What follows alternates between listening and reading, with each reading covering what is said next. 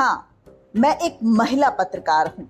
मैं जानती हूँ कि आजकल की लाइफ कितनी भी एडवांस हो जाए, महिलाएँ अपनी ज़िम्मेदारी निभाती हुई आगे बढ़े, तभी उन्हें सराहा जाता है। मैं उन आवाजहीन महिलाओं की आवाज़ हूँ, कभी घूंघट में तो कभी बुरके में।